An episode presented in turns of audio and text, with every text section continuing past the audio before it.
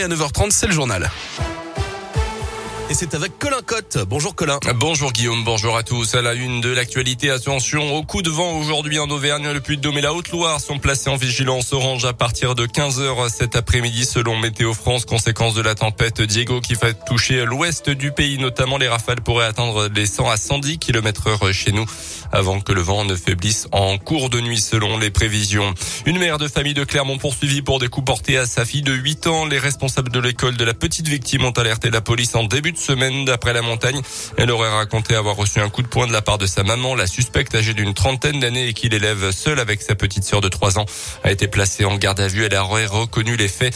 Des signalements avaient déjà été transmis à l'éducation nationale en 2019. Elle sera jugée au mois de septembre prochain.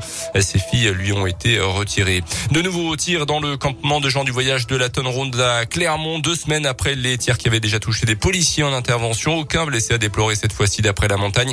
Un homme de 38 ans a été interpellé interpellé mercredi. Il est poursuivi pour menace de mort. Deux autres individus euh, sont également en garde à vue, mais cette fois-ci pour violence avec arme.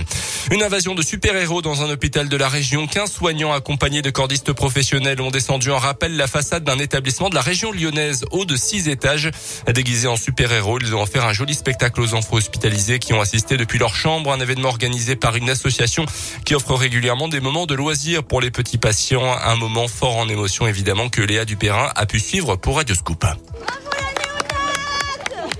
Au pied de l'hôpital, les soignantes du service de néonatologie encouragent leurs collègues qui s'élancent du dernier étage.